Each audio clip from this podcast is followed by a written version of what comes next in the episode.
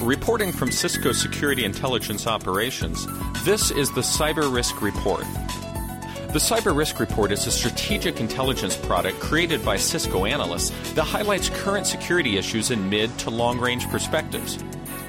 The report addresses various risk management categories such as vulnerability, physical, legal, trust, identity, human, and geopolitical.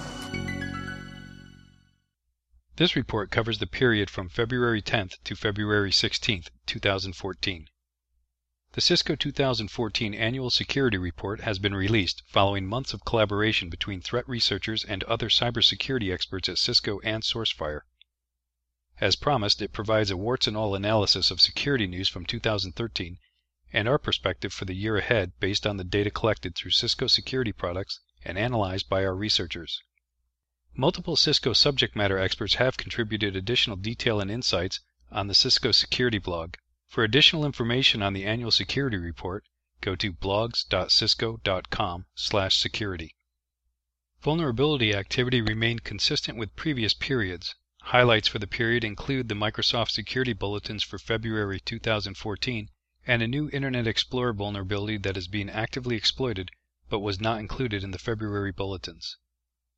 Adobe released security updates for Shockwave, and multiple plugin vulnerabilities were reported in WordPress. Microsoft published its monthly security bulletin release on February 11, 2014. Microsoft released seven bulletins that addressed 31 vulnerabilities. The bulletins address vulnerabilities in Microsoft Windows, Microsoft Internet Explorer, Microsoft.NET Framework, and Microsoft Forefront. The vulnerabilities could allow an attacker to execute arbitrary code, cause a denial of service condition, access sensitive information, or gain elevated privileges. Full details of the vulnerabilities correlated with mitigations are available in the Cisco Event Response Microsoft Security Bulletin release for February 2014. Adobe released security advisories and updated software for two vulnerabilities in Shockwave. Although the focus this period has been on a previously reported Flash Player vulnerability that is being actively exploited. The Flash Player vulnerabilities affect all platforms, requiring all browsers to be updated with the latest Flash Player plugins. As content management systems continued to be targeted by attackers, four vulnerabilities were reported in WordPress plugins, and a vulnerability was reported in the dblog CMS. In spam activity, multiple reports identified Valentine's Day and online dating campaigns, while modified versions of previously reported spam campaigns continue to target U.S. taxpayers financial transactions, and online purchases. IntelliShield published 155 events last week, which included 121 new events and 34 updated events. These alerts are available via the IntelliShield Alert Manager service. Visit www.cisco.com slash go slash IntelliShield for more information. In the Attacks and Compromises Risk Management category, during the period, Kaspersky released a detailed report on the mask espionage campaign, also known as Careto. Multiple Bitcoin exchanges experienced distributed denial of service attacks, interfering with transactions and causing some exchanges to halt activity. Prolexic released a report describing criminal DDoS attacks on stock markets and exchanges in an attempt to manipulate the markets and stock prices. In addition, Cloudflare reported an increase in volume and size of NTP amplification attacks targeting multiple sites. The Kaspersky report provides in depth technical details of the espionage campaign that continued for years before it was detected. The details in this report and previous similar attacks can provide organizations with indicators of compromise that can assist in identifying similar and future attacks. The NTP DDoS attacks are another example of attackers using a weakness in a core Internet service affecting sites across the Internet. Organizations are advised to review this report to prevent these attacks on their sites. Next, in the Governance Risk Management category, the U.S. National Institute of Standards and Technology, or NIST, and the Obama administration released the Cybersecurity Framework for Critical Infrastructure. The framework does not include mandatory compliance requirements but provides guidance and best practice recommendations for operators of critical infrastructure systems. Industry reviews of the cybersecurity framework were mixed, with many hoping for specific, even mandatory regulatory guidance and details. The framework seems to have disappointed many for not having more teeth to require organizations to implement these recommended practices, but that was expecting too much from a first release framework.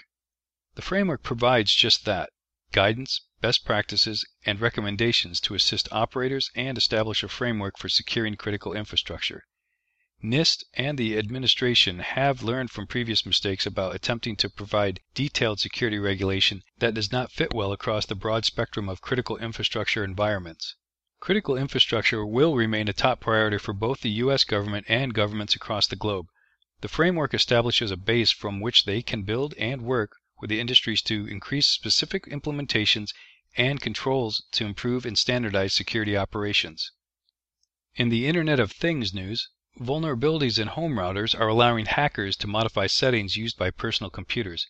In one instance, the attack modifies the DNS setting of the router after downloading the router configuration, causing personal computers to send web page requests to unintended sites masquerading as legitimate web pages. This allows the bad site to mount a man in the middle style attack and scrape username and password information from an unsuspecting user accessing their online bank.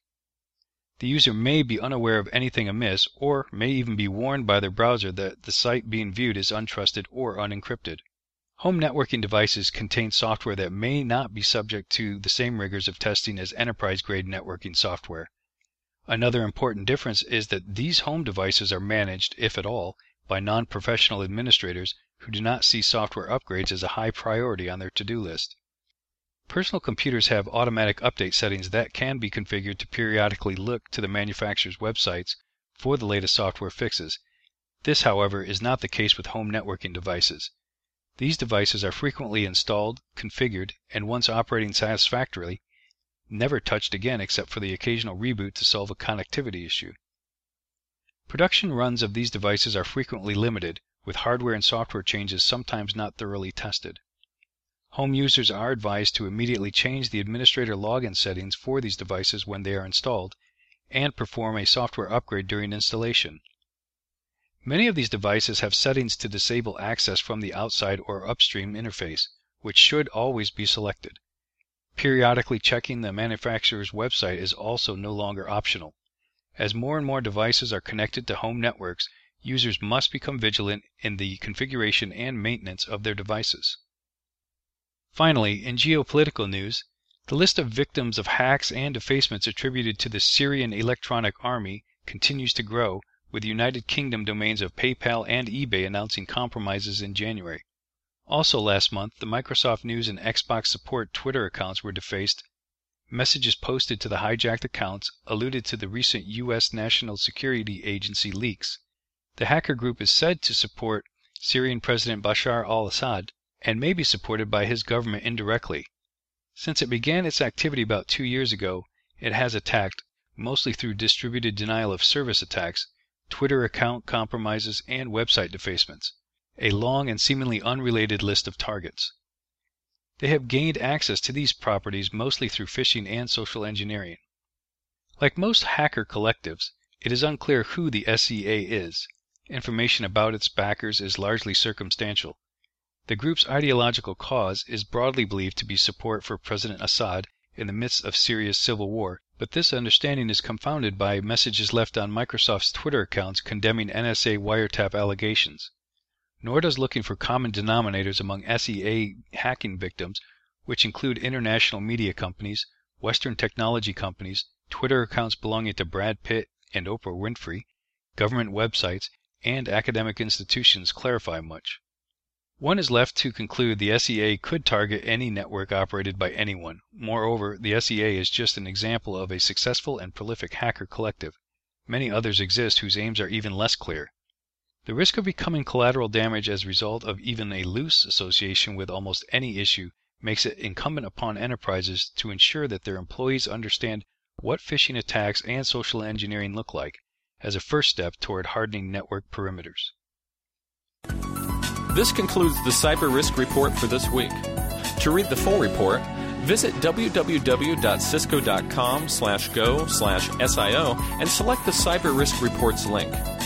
Tune in for next week's report from Cisco Security Intelligence Operations. Thanks for listening and stay safe.